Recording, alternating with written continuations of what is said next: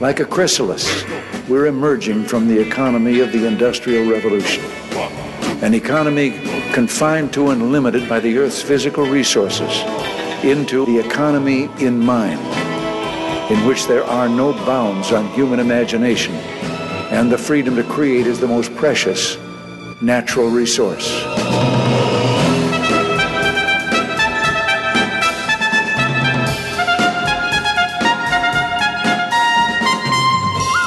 Welcome to the Soul of Enterprise Business and the Knowledge Economy, sponsored by SAGE, transforming the way people think and work so their organizations can thrive. I'm Ron Baker, along with my good friend and VeraSage Institute colleague, Ed Kless. On today's show, folks, we have another VeraSage Institute colleague and co founder of the Institute, Daniel Morris. Hey, Ed, how's it going? It's going great. Can't wait to talk to Dan again. He, he's well, this is number three, I believe, so he's two away from the gold jacket. Right. Although I couldn't find the second episode he was on because I think he did just a segment or two or something. But anyway, he's definitely been on. Uh, this will be the, at least the second time, but uh, I'm not going to read his bio other than he did start his career at Ernst & Young in 1984, same year I did. Today, he's managing director of Morris & D'Angelo. He's a, co-founder of VeraSage Institute, but get this, his mission to be the ultimate dragon slayer. How cool is that? That's as good as your knowledge bad. Badass. Mm-hmm. Yes. Badass. Yeah. Daniel Morris, welcome to the soul or welcome back to the soul of enterprise. Thanks, Ron. Thanks, Ed. So, Dan, you have been experimenting in your firm, Morris & D'Angelo, with the subscription business model. And I only know this because I got to attend the board meeting at Pine Ridge Winery. How's it been going? You know, I think that I think like all experiments, we learn things and we we navigate around what I refer to as the undulations, right? How do you how do you phrase it, right? How do you how do you educate the consumer, right? I mean, I mean, somebody the other day told me, God, I'm getting subscription to death, right? And they want to compare it to these concierge doctor services that they read about, and uh, options are always. Uh, a challenge to some degree, right? Because people always want the high end, but they don't necessarily always want to pay the high end. And the value conversation takes on a different role as you start to get people to think about access, right? And um, the crypto space is quite open to it. Um, they're young, they're nimble, they're looking for resolutions, and they work at these crazy, wacky hours and all over the world. So it's um, it's quite beneficial. That's awesome. You know, what other challenges and opportunities, because they usually are the same thing, you know, same coin, different sides, are you seeing out there for the profession and and and seeking? You mentioned one, crypto, obviously. Well, I think, you know, look, I think all professions, um, going back to the stuff that, that we, we, we talked with with Daniel Susskind, right? You know, I, think that I think that the professions are finding it more difficult to attract and retain talent. Um, I think that that's been going on since the 1990s. I think that COVID and managing and leading a workforce that's used to having been a top down methodology has created stresses and, and strains. And, and clearly the evolving the exponential evolving into the really the web 3.0 and web 4.0 kind of mentality speed right? It, it's just a challenge. That gets coupled with the historical stuff that we as accountants do right? Financial statements and tax returns and people who you know they show up later every year and they show up more complicated and and it's just becoming um, worse right? It's not as much fun and then people opt out that, that's bright. Uh, is that partly our fault, though, that we don't do a good enough job managing their expectations? Get their stuff in early, things like that? Yeah, I'm sure it's our fault, right? I mean, it's ask, ask our customers; they'll tell you it's our fault, right? I mean, you've got two issues. You've got you've got you've got people who get your their stuff in, and then it sits there and it sits in a gross mold, right? Because the project management skill sets are focusing on the fire of the moment or the new opportunity and then and then it's like, well, I've got I've got six weeks to get it done, and then it becomes human human capital of habits, right? These these these negative human capital habits, and I think that it take our firm for example. Uh, we had a partner who is um, suffering from deep cancer, right, and that took out a large um, a large part of our leadership. When you're, you know, we're not a hundred person firm, right? And that created some undulations for us that, that created challenges. So i think that i'm sure that a lot of it's our fault and managing our customers expectations is, is significant. I also think that it hasn't helped in the last two years since the government has played with due dates and now i think people just expect that the due dates will be extended and then you add in the complexities of proposed tax changes right? Um, people are now nervous. So it, it creates a lot of daily tension that, that the ability to do work, right, is, is not as easy as it used to be to sit down and do work. The interruptions are, are significant. You know, you mentioned Daniel Susskind in his book, The Future of the Professions, and we did talk to him. And one of the themes in that book is artificial intelligence. Have you seen yet AI's impact on your operations? I haven't seen AI's impact on our direct operations, although I will advise that I've been active with a group out of Canada that's deep into AI, and I'm seeing it as it relates to um, certainly in investment opportunities, right? These whether they're ETFs or or AI assisted high speed algorithmic trading. I'm seeing a number of methodologies as it relates to exposing weaknesses in timing that computers can do that human beings just could never do. So I am seeing that. I, I, know that there's work out there as it relates to AI, as it relates to automating transactions and bookkeeping, and that's recipe driven. I think that stuff's making its way through.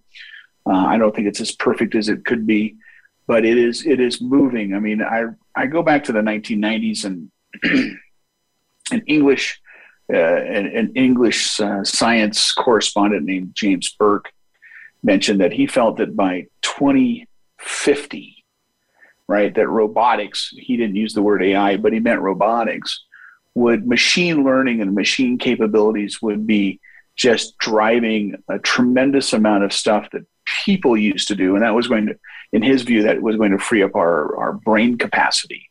But he wasn't too far off in all, in all reality. I don't, reality. I don't know if it'll be 2050, but clearly COVID, right? The impl- implications of dispersed workforce or a decentralized accounting organization like a DAO, like we would say in crypto, yeah, is moving us in that direction, right? And people rely on machines now. So it's there. I'm our practice hasn't been challenged by it as much, but I think if you're in the routine, you'll start to see that. And then that's going to be another whole change.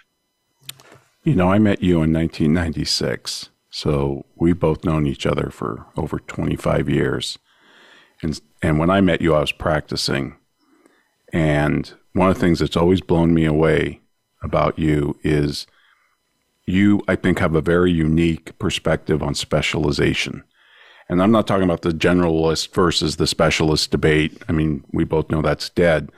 But since I've known you, Dan, you've you've specialized in many different things. I think DISC and FISC might have been when I when I met you, and then you got into uh, you're in crypto, you global business strategies, global tax structures, um, all of you know, uh, wealth planning, asset protection. I mean, you have specialized in at least a dozen things since I've known you, and there's probably more. What is your operating philosophy with regard to specialization?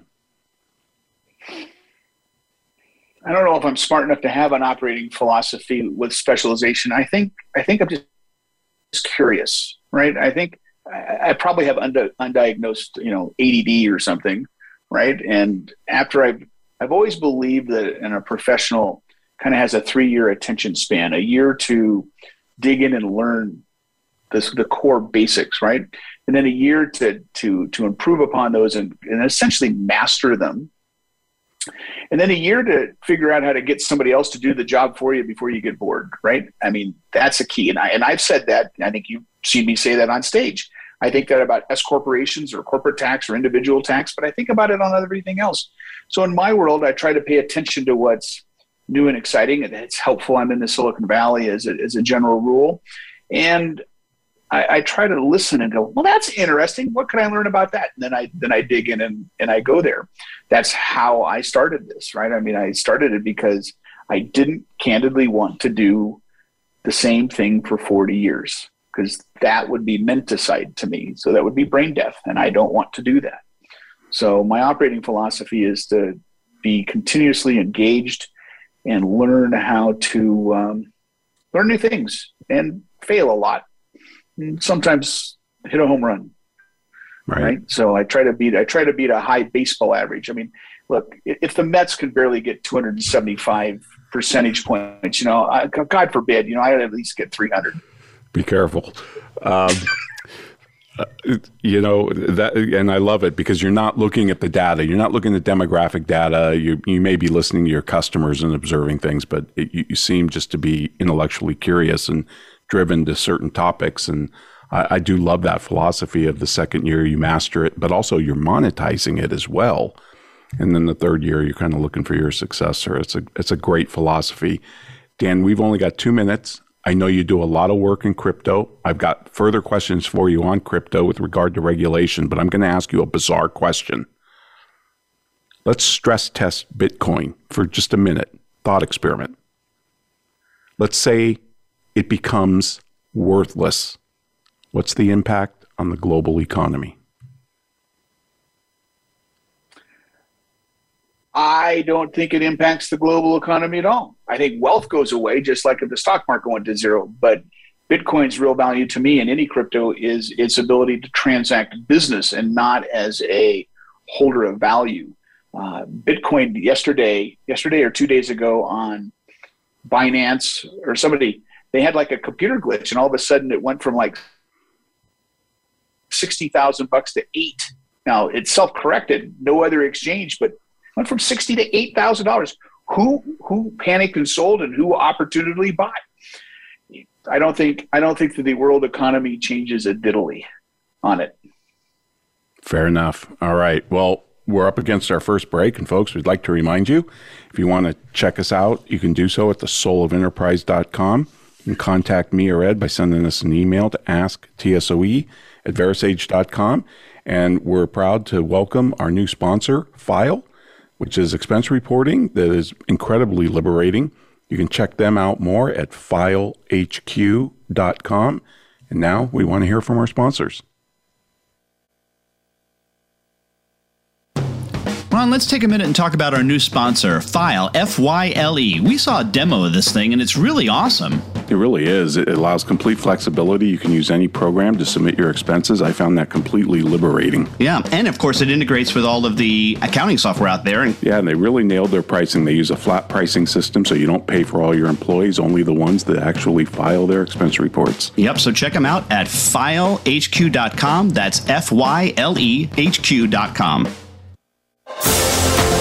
Sage provides accountants with compliance, reporting, and analytic solutions to do more for their clients. These solutions include education programs such as the Sage Accountants Network Client Advisory Service Program. This program delivers the tools to create, package, price, market, and deliver additional services to clients, increasing your profitability and delivering more value to your clients. Let Sage help you grow your business by visiting sageaccountantsnetwork.com. Have you ever read a book that changed your life? I sure have. Have you ever listened to an advertisement for a book so many times that you question the existence of God? Me too. Hello, I'm Greg Kite. I recorded the advertisement for Ron and Ed's book, The Soul of Enterprise Dialogues on blah, blah, blah, whatever. And four years later, we're all tired of it, especially me. But thankfully, there's a solution. For just $10 a month, you never have to hear my voice again. For a commercial-free version of The Soul of Enterprise, go to patreon.com slash TSOE and subscribe now. don't follow, we lead. Join us, the Voice America Influencers Channel.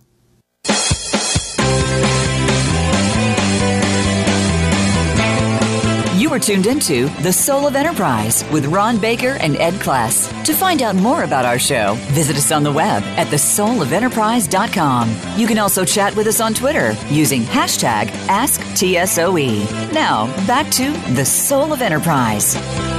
On The Soul of Enterprise today with the ultimate dragon slayer, Dan Morris. And Dan, what the hell does that mean? What is ultimate dragon slayer? it, it essentially says uh, I can be anything I want to be. I solve people's problems, right? I mean, I mean, one of my slogans is I sell sleep, right?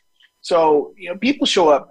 People show up to professionals, and they have a pain, right? I mean, this this almost goes back to the concept that you can only buy, you know, good feelings or solutions to problems, right? And we're not the good feeling people, so we're going to solve people's problems. Well, think about you know if those are those dragons. So the metaphor is is that the dragon is the dragon's interfering with whatever it is that you want to achieve for happiness, right? Your self fulfillment, your Maslow's hierarchy of needs, self actualization.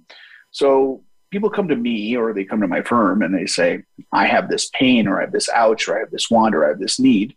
It's may have nothing to do with income taxes or debits and credits or accounting and flow sheets and cash flow statements. What it has is helped me cross the chasm from where I am to where I want to be. And um, I actually captured that phrase when I was uh, on an airplane, and, and two people were complaining about the hourly rates of their lawyer. And one guy says, You know, I just need a dragon slayer. And I went, Oh, God, what a great title. So I stole it. Okay. I didn't create it on my own. Yeah. So the question I have for you then is, it's not, it's not, um, it's not a Don Quixote thing. Oh, well, Ron, we've lost Dan. So, uh, oh no, he's back, back? now. No, you're back. Yeah, you're back. Yeah, All right. You know, we you, you had a dragon. A dragon got in, interrupted you. Uh, but on, on, this, Dan, it's not a Don Quixote situation. It's not about eh, being anti-reality. Uh, do you take on people who just, you know, Dan, I just need a tax return. I mean, that's just, just that's all I need. Rarely. You have to have a tax return with something interesting, or you have to be connected to somebody that I care so much about that I'm going to take on your tax return, even though I shouldn't take on your tax return because it's not about you, it's about them, right? So, you know, look, it's not our strength, right? If, if, if there are lots of people who do a great job of just dealing with compliance, and um, the first hour is exciting, the second hour is boring. So we're already done, right? I don't want to do that. So no. And the, and the folks in your firm don't want to do that either, I assume. Generally speaking, they do not, right? I mean, yeah. you know, the, the problem is, is they they're accountants, right? I mean, and as much as we've been timeless and value priced 1.0, 2.0, 3.0 since the late 1990s, they'll still sit back there and go, "Oh my God, I can charge I don't care twenty five hundred dollars for that 1040 that they could probably get for five hundred dollars at H and R Block." and they'll go, ah, you know, that's what is that, four hundred dollars an hour, and it's like, stop thinking that way. Do you want the work? No, I have uh, one of my partners, Stephen Geller's very good at saying that's not work we want. That's not work that's valuable that we want. It's very helpful there, right? And and that's one of the other things because anybody who's involved in sales, we we get that endorphins, you know, we get that ooh, I'm important so I, I want to close the sale, and you shouldn't, right? Not all sales are good sales. So out of that thinking, it's helpful when you have a team approach. And you know, uh, our team members are better at pricing than some of our partners, and um, we leverage that. Right? I'm always about the relationship. So if you're connected to me, you're going to come in the door, but you you better be connected somehow. And on, that, the you have gotten, I think, really good at drawing the box, and by by, by that I mean the, the, the Tim Williams strategy box to say you're more defined by who you say no to. And one of the things that you've done for years, and I know I know you're in the middle of updating this right now, is you you've used an intake form that you've asked your customers or even prospects to fill out before they come on board. Talk a little bit how that process and that has has affected your firm. Well, it's done a couple of things. One is it, it simplified my time management or my lack of time management skills so I could get people to give me answers on paper I could read in two minutes and not take an hour to have a social hour with them, right? I still like the social hour, but we talk about other things. You know, at the end of the day, it focuses on a couple things. You you still have to answer that marketing question, and Ed, I know you've heard me say this before. You have to answer why me, why now, why in this manner, right? Why why is somebody who isn't my customer yesterday and wants to be my customer today? So, and, and they aren't necessarily going to be transparent about that and they also may not really understand why. So you've got to get your core core documents. And some of this, some of these questions came from Harvey Mackay's "Swim with Sharks Without Being Eaten Alive," where he had the Mackay 66, and it dovetailed into stuff that uh, Paul Dunn and Rick Payne did at Results. And, and it was gelled down that said, I need to know who you are and where you're from and what your wants are and how you're going to measure your expectations. And then I had a litmus test it was very quiet. And it essentially said, What charities do you support? Because I was sitting in the Silicon Valley surrounded by wealthy people who did not contribute back to their community at a level that I subject, subjectively thought was reasonable. And so if people said, here's who I give to and I support, that was good. I've had people who said, ooh, I need to do better. That was okay. But if people basically said, no, I'm not really all that interested in it, well, that was just a litmus test that we weren't going to get along, right? I didn't care who you were, but I've always felt that we need to lean in and help others, um, whatever that is, right? And it can be arts groups, and it can be religious groups, and it can be social services groups. It can be your university. I don't really care, but I want people to dig deep and contribute back. So that was just my own little, my own little leading indicator of somebody that I'd like to uh, spend time with. I just love it that you've you've put up barriers to even getting getting to you. I mean, there's so so few professional firms that I encounter are willing to to put up some hurdles. Doesn't have to be big ones, but even little hurdles to say, hey, listen, before I talk to you, you've got to you got to fill this this little form out. It doesn't have to be 17 pages, but hey, these seven questions before we, we even have the conversation. Uh, so I think that's extraordinarily courageous. But I wanted to pick up on something that you were talking about with Ron. With re- I assume that after the intake form is done, the next thing is this the, the value conversation, and I, I refer to you in social media as the savant of the value conversation. I think you just you just have a, a natural affinity to to do it. But you mentioned that the value conversation has taken on a different meaning or a different form in the world of subscription pricing. Talk a little bit about that. Well, it it focuses on that you have to. Uh, I don't know if you have to. The way I do it is is once once we're once we've dealt with the deeper dive of where their pain is and what they're looking for. I'm trying to get them. I'm trying to get them to think about a multi-year solution, and I'll use the phrases sprints, right, for things that are quick, and and I use the words. I learned the phrase sprint from some te- technology companies that were working in web development, right? And I can change the pricing methodology of the subscription, kind of a, a sprint based, and then it slides into a maintenance based subscription. And it's about access. And so you start getting people to understand that they need to have the ability to contact anybody in your firm at any time for any needs. That's an old value pricing concept. But we don't know what that'll be. So we're going to allow you to subscribe to our intellectual capital. And you have to tell a little bit of a story. And you have to say that, look, we're going to receive, reserve capacity uh, for you. And I've had people who, for example, um, had a plumbing contractor and he he needed a sprint and he was paying me he was paying me well and then after about eight months, he figured out we were done with the sprint. And I was thinking, well, maybe we could go to $1,500 a month, right? Because all it was was was phone calls, right? He would call me on whenever he wanted to call me. And he actually came up with two grand a month. And we did that for a year. Who's arguing with that? I mean, I mean, I mean, if you go across and you ask the person who's billing, I don't care, you know, $400 an hour, what do they have to do to have that every month? And it was about everything from look at my new dog okay, to how do I resolve this challenge? Or, you know, I refinanced my house and I'm sitting on a bunch of cash. What do you want me to do? Right. So all of those, all of those are important things, but none of them had to do with filing my tax return. They were all about help me navigate my life. I've heard you say that it you you don't necessarily want your customers to be you to be the only person that your customers call, but you want them to be the, the one they first call. Talk about that. Yes, and that, and that comes from a aspect that says, look, um, if you're PricewaterhouseCoopers, you could darn near be an everything for everybody kind of firm because you've got specialists all over the place, right? You know, we have 20 people, and I can't be everything for everybody.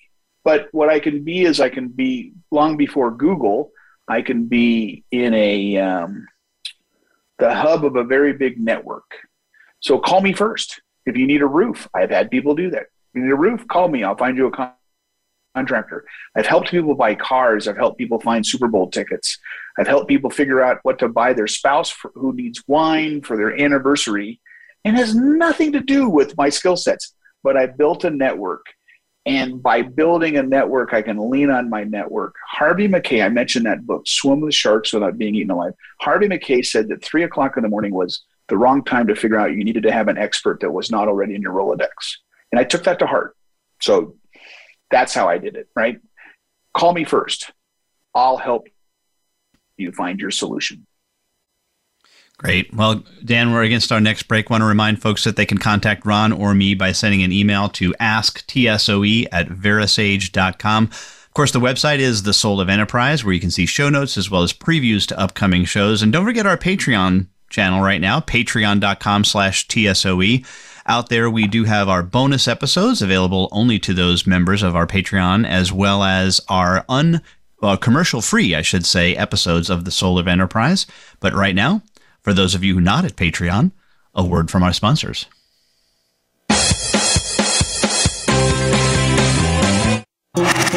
Voice America is on your favorite smart speaker. If you have Alexa or Google Home, go ahead and give us a try. Hey, Alexa, play Finding Your Frequency podcast on TuneIn. Sage provides accountants with compliance, reporting, and analytic solutions to do more for their clients. These solutions include education programs such as the Sage Accountants Network Client Advisory Service Program. This program delivers the tools to create, package, price, market, and deliver additional services to clients, increasing your profitability and delivering more value to your clients. Let Sage help you grow your business by visiting sageaccountantsnetwork.com. Have you ever listened to an online radio show that changed your life? I'm required to say that I have. Have you ever stopped listening to an online radio show because the commercials were mind numbingly repetitive?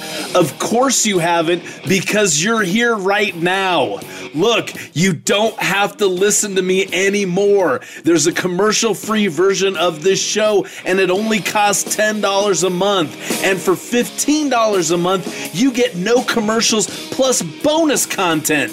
Go to patreon.com slash TSOE, subscribe now, and be free. You're worth it. Let's take a minute and talk about our new sponsor, Fyle, F Y L E. We saw a demo of this thing and it's really awesome. It really is. It allows complete flexibility. You can use any program to submit your expenses. I found that completely liberating. Yeah, and of course, it integrates with all of the accounting software out there. Yeah, and they really nailed their pricing. They use a flat pricing system, so you don't pay for all your employees, only the ones that actually file their expense reports. Yep, so check them out at fylehq.com. That's F Y L E H Q.com.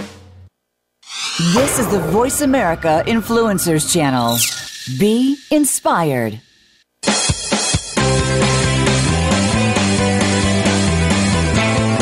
You are tuned into The Soul of Enterprise with Ron Baker and Ed Kless. To find out more about our show, visit us on the web at thesoulofenterprise.com. You can also chat with us on Twitter using hashtag AskTSOE. Now, back to The Soul of Enterprise. Welcome back, everybody. We're here with Dan Morris, the ultimate dragon slayer, and he is a genius at the value conversation. Um, that is so true. I've watched him in action, I've heard him in action, and I've uh, role played with him. in in various uh, forums, and he is he's got you got an unbelievable knack for getting. Um, the right questions that come to the top of the mind, and, and I just have always admired that about you.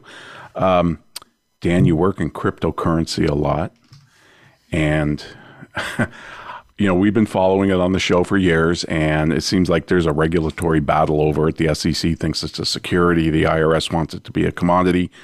You probably saw Gary uh, Gensler, the uh, new SEC chairman. He said these tokens weren't means of exchange, but highly speculative stores of value. And yet, Bitcoin and Ether don't fit that definition. Um, I kind of think it's think of it simplistically. If I can put it in a Coke machine and get a Coke, then it's currency. I can do that with a Bitcoin, metaphorically. but I can't do that with a stock certificate. So I guess my question is what are these things? if I knew that, that answer in succinct language, um, boy, I could write a book. Um, or teach look, a course. So, so, or teach a course. Well, yeah, I do that. But you know, I think, I think, I think, I think, I think they're an amalgam of of, of a new methodology to transact and exchange value as it relates to commerce right i mean so you know so so so take a take it as easy you know money was money's sole purpose in my view is to um, resolve credits resolve liabilities right i have to get i owe you something so therefore i need to give you something that you will accept and, and say that i no longer owe you anything so whether it's a Bitcoin or whether it's a dollar or whether it's a turkey, you know, it, it doesn't matter to me. The question becomes, how do I make sure I don't have counterfeit? How do I make sure that I have uniqueness? How do I control and know it's mine? The neat thing about the Bitcoin or the crypto world is that I can I can have a ledger and I can track it. Uh, so it has it has aspects of currency. It has aspects of stored value, although I do think that's speculative. I do I do agree with that perspective. Um, it it doesn't have a machinist world or a physical world language for it. So I think over time we're going to come up with new words for it. Right. Our vocabulary is lacking. That's I don't so know true. if I answered that. No, no, you did. Um, it's so true. Anytime there's a new technology, right? Uh, we we we we struggle with the language. Um, I think when the television came out, it was called picture radio. You know, because we just always relate it to the last the last technology. Um, how do you how do you navigate that minefield with your clients? Because you work internationally, and I got to believe there's different crypto regulations in various countries how do you navigate that? Well, besides very carefully, a, a couple of things. Uh, a, if I'm representing somebody who wants to build their own platform, and I have, and I have done that. You know, the the key thing, and I just had this conversation earlier today with a with an interesting approach that'll that'll create a token. You know, I want it outside the United States because I don't want the SEC to have the ability to have a conversation with me. In other words, I think the I think the best offense is to have a defense that says you don't get to talk to me, right? So in order to do that, I've got to navigate tax rules as it relates to controlled foreign corporations because then that's a backdoor in. You need to find countries that are favorable. You do have to understand the difference between a utility token, which is really just an access to a platform, versus something that's more of a currency token. So these stable coin kind of things that are that are really solely designed as a to store value, right? They're backed by what we call fiat currency, right? So they like a money market account, they don't go up and down in value as it relates to as it relates to uh, value. So you know, I think that I think that the way you do that is then you want to make sure that you're in jurisdictions that have great law, right? So candidly, um, if you if you were a child of the current queen, right, as a country, uh, so the Commonwealth plus the United States, you know, common law, English common law, you want good law, and then you need to have decent tax rules that are known and knowledgeable. you need to have a network of non-US and US professionals that you can trust and you can start to build your platform in a way that's decentralized amongst the world. And you've got to be careful for your geo blocking, right? You've got to make sure that you're not allowing people who shouldn't be in your network, right? Uh, and you work with lawyers and you work with other advisors. And the crypto world shares a great deal of knowledge amongst themselves. They are they are very transparent. You get into these Telegram chats. I mean, you're going, oh my God, that's my IP. No, it's just got to live in a world you don't have IP anymore there. So you you you walk it carefully. You try to protect yourself. You try to set it up so that you're not creating a, a secondary problem by solving the first problem. But look, the SEC wants to call it a security because that's what they do. If they ever say it's not a security, the SEC doesn't get to play. The IRS wants to call it property because they certainly don't want to call it currency since the values go up a lot. Commodities people want to call it a commodity so that they can they can play in the game, and and that's part of the whole challenge, right? And and of course, Treasury under under the FinCEN world, right, and OFAC, they want to make sure that you have to follow all the monetary rules. Because it becomes very complicated at an exponential rate. And the states get involved with it as well. Do, do you think we'll ever sort out this regulatory infighting? Not we won't we won't be able to until the world decides that that crypto is probably more akin in the long run to currency, right? They're going to treat it like money, and that's going to probably take a generation or so. And the other thing is, is you know, if we look at if we look at anything else that was technology driven, you know, in the 1920s there were 2,000 auto manufacturers in the United States that got boiled down to originally four, then three, and now you know, candidly two, right? And one of those doesn't even really make cars anymore unless it's a Mustang. So, so, you know, I mean, it's it's it's shocking. Well, you know, web web companies were the same way. Crypto is going to be the same thing, right? These these thousands and thousands of, of utility ish tokens running in the Ethereum network are going to become consolidated over time. That would be the natural evolution of things. I do think that the DeFi space or the decentralized finance space is quite intriguing. And this entire NFT, the ability to take created art and sell it on the on the, the tokenization of it and confirming I own it. It's very interesting. And then all the non-monetary aspects of the blockchain I've always been impressed with as well. You know, since I've known you, you've you've been willing to because you're in Silicon Valley, you deal with a lot of startups obviously. You've been willing to take options or other forms of creative payment besides cash. You still do that? well, who's listening? Within the confines of the laws of the regular, absolutely right. I mean, we're and we we and we and we report it, right? I mean, you know, look, you know, if I can monetize it, so uh, yeah, we've taken we've taken shares and we've benefited from that. We've accepted certainly in the crypto space. We're very frequently into some form of a hybrid monetization some some cash or fiat currency, some uh, tokens. In fact, I just met with the president or founder of um, of a new token in a space that I think is going to be very interesting. And candidly, they don't have any money, so I said, look, you know, if you paid me cash, I'd probably want something like this. But if you gave me all tokens, multiply that by a factor of X, and uh, I'll ride with you, right?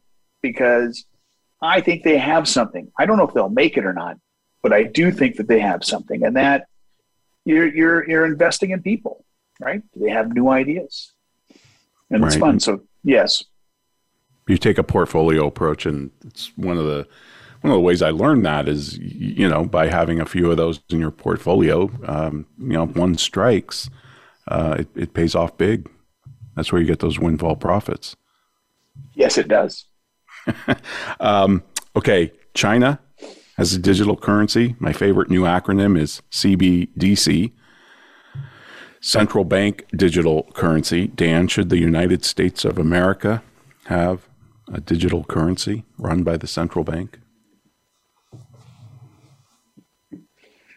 Should they? Probably. Now the question becomes: Is it does it replace the current fiat currency model, or is it a supplement to? I would be probably happy for a while if it was a supplement to. I like that if I carry greenbacks in my pocket and I exchange them for some, you know, fruit someplace, that the vendor and I don't have to go through the central bank's computer system so that they know that I bought two oranges and apples, right? I mean, um,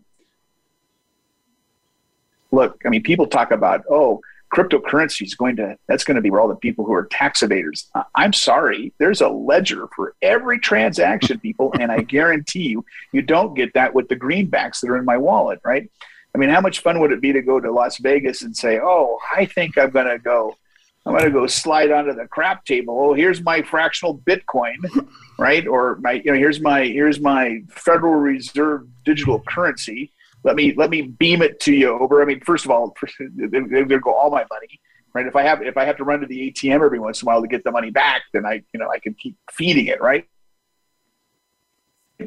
So, and how much fun is that, right? The the the the tangible aspect of um, of having a crisp hundred dollar bill in your wallet is a lot of fun, and having a token is not as much fun. So, should they? Yes. Should they ever get rid of greenbacks? No. Interesting. Okay.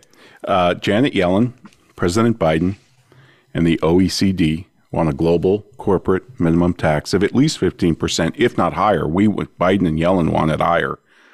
Should they get it? No. Why not? Uh, first of all, how do I how do I go to the UK and tell the UK that they need to have a higher tax rate, or or Ireland, or Malta or Japan or, you know, I don't care, the Bahamas, right? So, first of all, take the Bahamas, for example. Bahamas is like 700 islands. Administration of an income tax is very difficult, but yet they can use a consumption-based tax, a tariff or whatever it is, you know, import duty, and every ship that comes in that brings things in, they can charge. And and while people sit back and go, "Oh my God, they have no income taxes," they have other taxes you know what about what about the value of competition should every state in the united states be forced to have the same state income tax rate well people in texas might might exercise that right to, to leave the union again that they, that they so proudly think about right? So no they shouldn't all be taxifornia right? They should they should have competition. And why, if, if, if Ireland wants to subsidize or provide a lower tax cost for Google, why shouldn't they be able to do that? Why shouldn't Google be able to provide more shareholder profit and allow the shareholders to decide where to spend the money rather than Janet Yellen and President Biden and all the OECD? Go to the OECD. I've sat in the OECD building. Oh my God, Marx was to the right of these people. okay, that's the line of the show right there, Greg. I hope you I hope you tweet the heck out of that. That's beautiful. Um, yeah, couldn't agree more, Dan. In fact, we're we're watching Colorado might become a zero income tax state, which I find fascinating. Um, given the current governor there. But uh, unfortunately, Dan, we're up against our break. I'm going to let Ed take you home. But I just want to say thank you so much for reappearing on the Soul of Enterprise. We'll definitely have you back if you're willing. And folks, if you want to get a hold of me or Ed, send us an email to asktsoe at verasage.com. We will post our full show notes with our interview with Dan at thesoulofenterprise.com. And now we want to hear from Ed's employer and our sponsor, Sage. Follow us on Twitter at VoiceAmericaTRN. Get the lowdown on guests, new shows, and your favorites. That's VoiceAmericaTRN. Sage provides accountants with compliance, reporting, and analytic solutions to do more for their clients. These solutions include education programs such as the Sage Accountants Network Client Advisory Service Program. This program delivers the tools to create, package, price, market, and deliver additional services to clients, increasing your profitability and delivering more value to your clients. Let Sage help you grow your business by visiting sageaccountantsnetwork.com.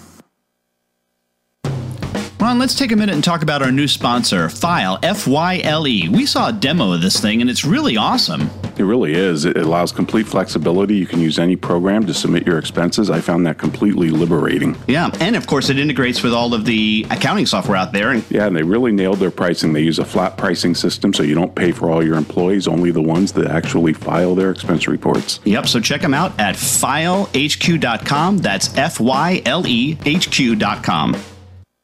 Have you ever been so annoyed by a commercial for a $5 ebook that you were willing to pay $10 to never hear it again? I sure have. Hello, I'm Greg Kyte. Over the last several years, you've come to hate me, and I hate me too. By now, you know that for $5, you can get a copy of Ron and Ed's book. What you might not know is for twice that much every month for forever, you can stop hearing hearing me plug Ron and Ed's book, which totally makes sense, like the Diamond Water Paradox. Go to patreon.com slash TSOE and subscribe today. Please, for the love of God, make it stop!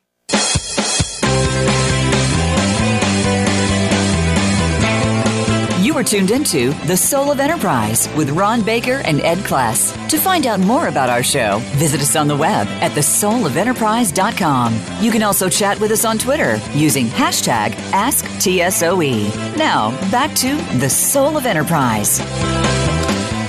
Wow, so many places to go, Dan, that you've uh, you've teed me up for here. So I, I I'm not not quite sure where to go. The first one I, I want to just want to pick up on something you said.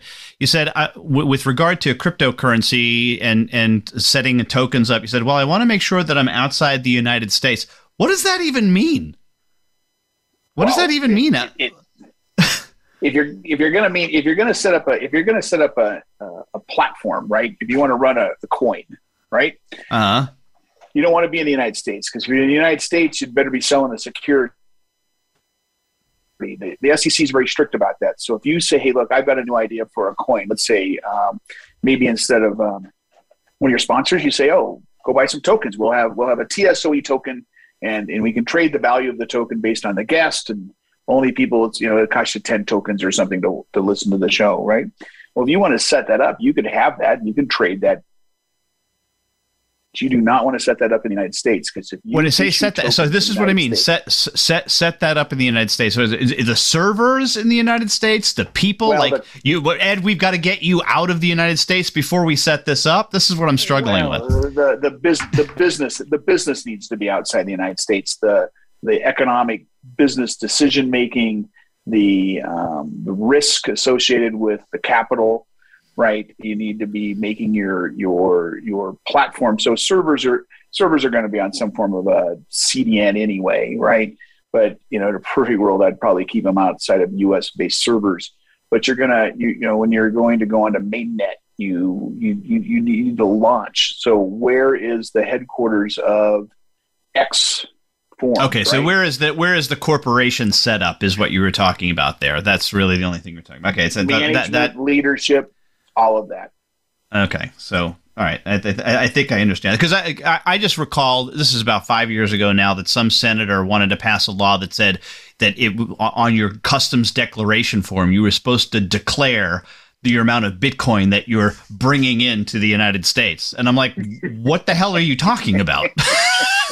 well, that senator, the senator didn't understand that you know when they said wallet, you know that senator probably figured something that was on my hip right now. Yeah. I mean, yeah.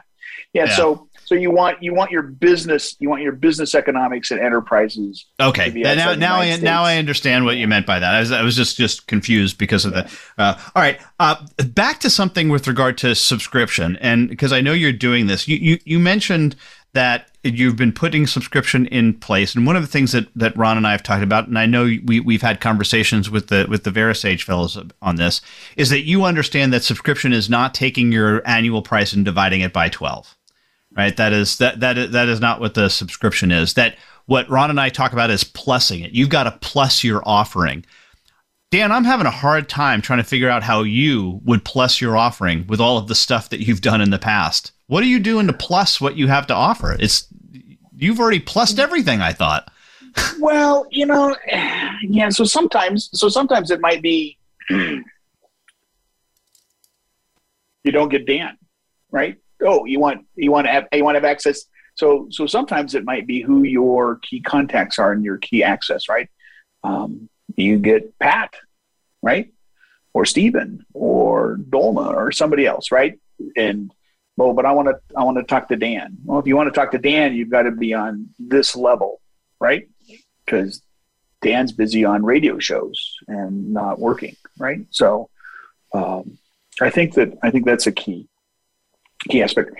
And and the other thing is you say, look, this isn't you know we're going to cover these items, right? So you want you want the base subscription, you can have one, but we're gonna we're gonna limit your bandwidth and we're going to limit the capacity and we're going to limit the things that it takes, and it's on us to not allow you to um, detour into uh, higher end subscriptions, right? So it's a challenge.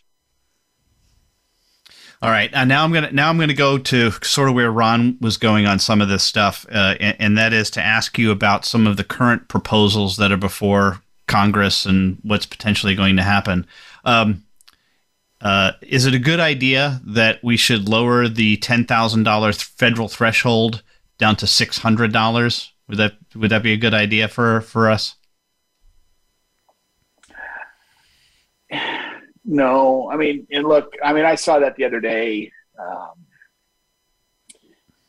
I'm not certain the benefit of it, right? In other words, what are, what what what better decision making are we going to be able to have because of it?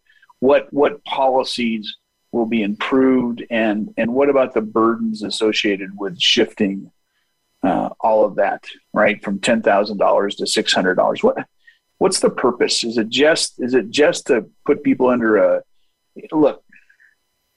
Oh God, I'm going to get in trouble.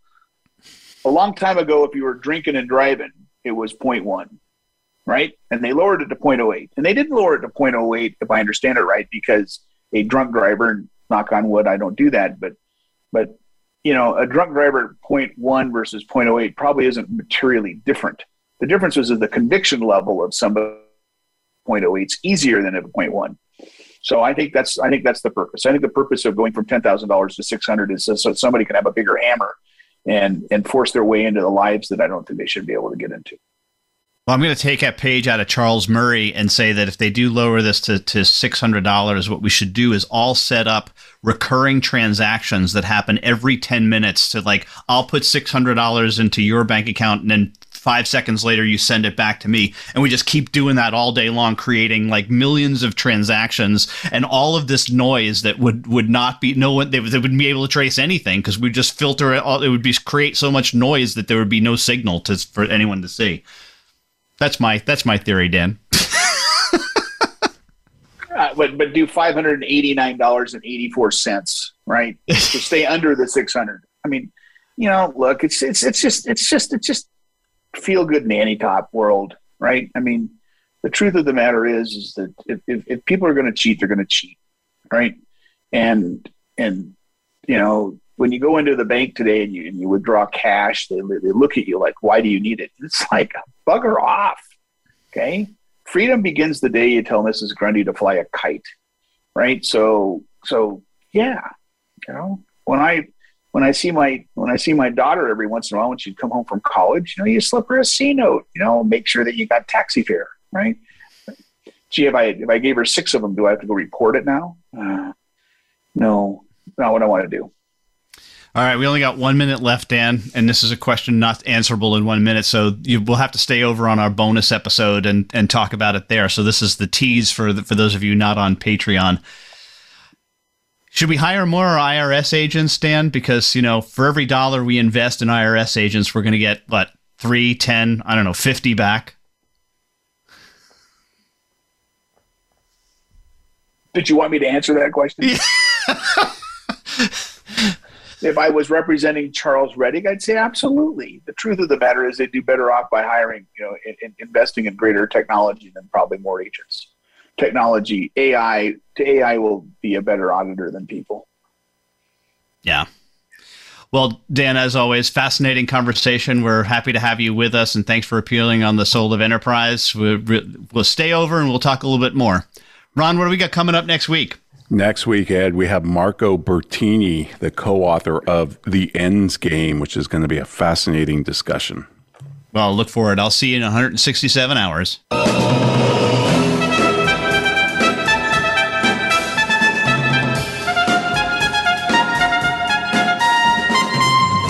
This has been the Soul of Enterprise Business in the Knowledge Economy, sponsored by Sage, transforming the way people think and work so their organizations can thrive. Join us next week, folks, on Friday at, at noon Pacific time. In the meantime, feel free to check us out at thesoulofenterprise.com where we'll post full show notes and previews of upcoming shows. Also, you can contact Ed and me. Send us an email to asktsoe at verasage.com. Thanks for listening, folks. See you next week.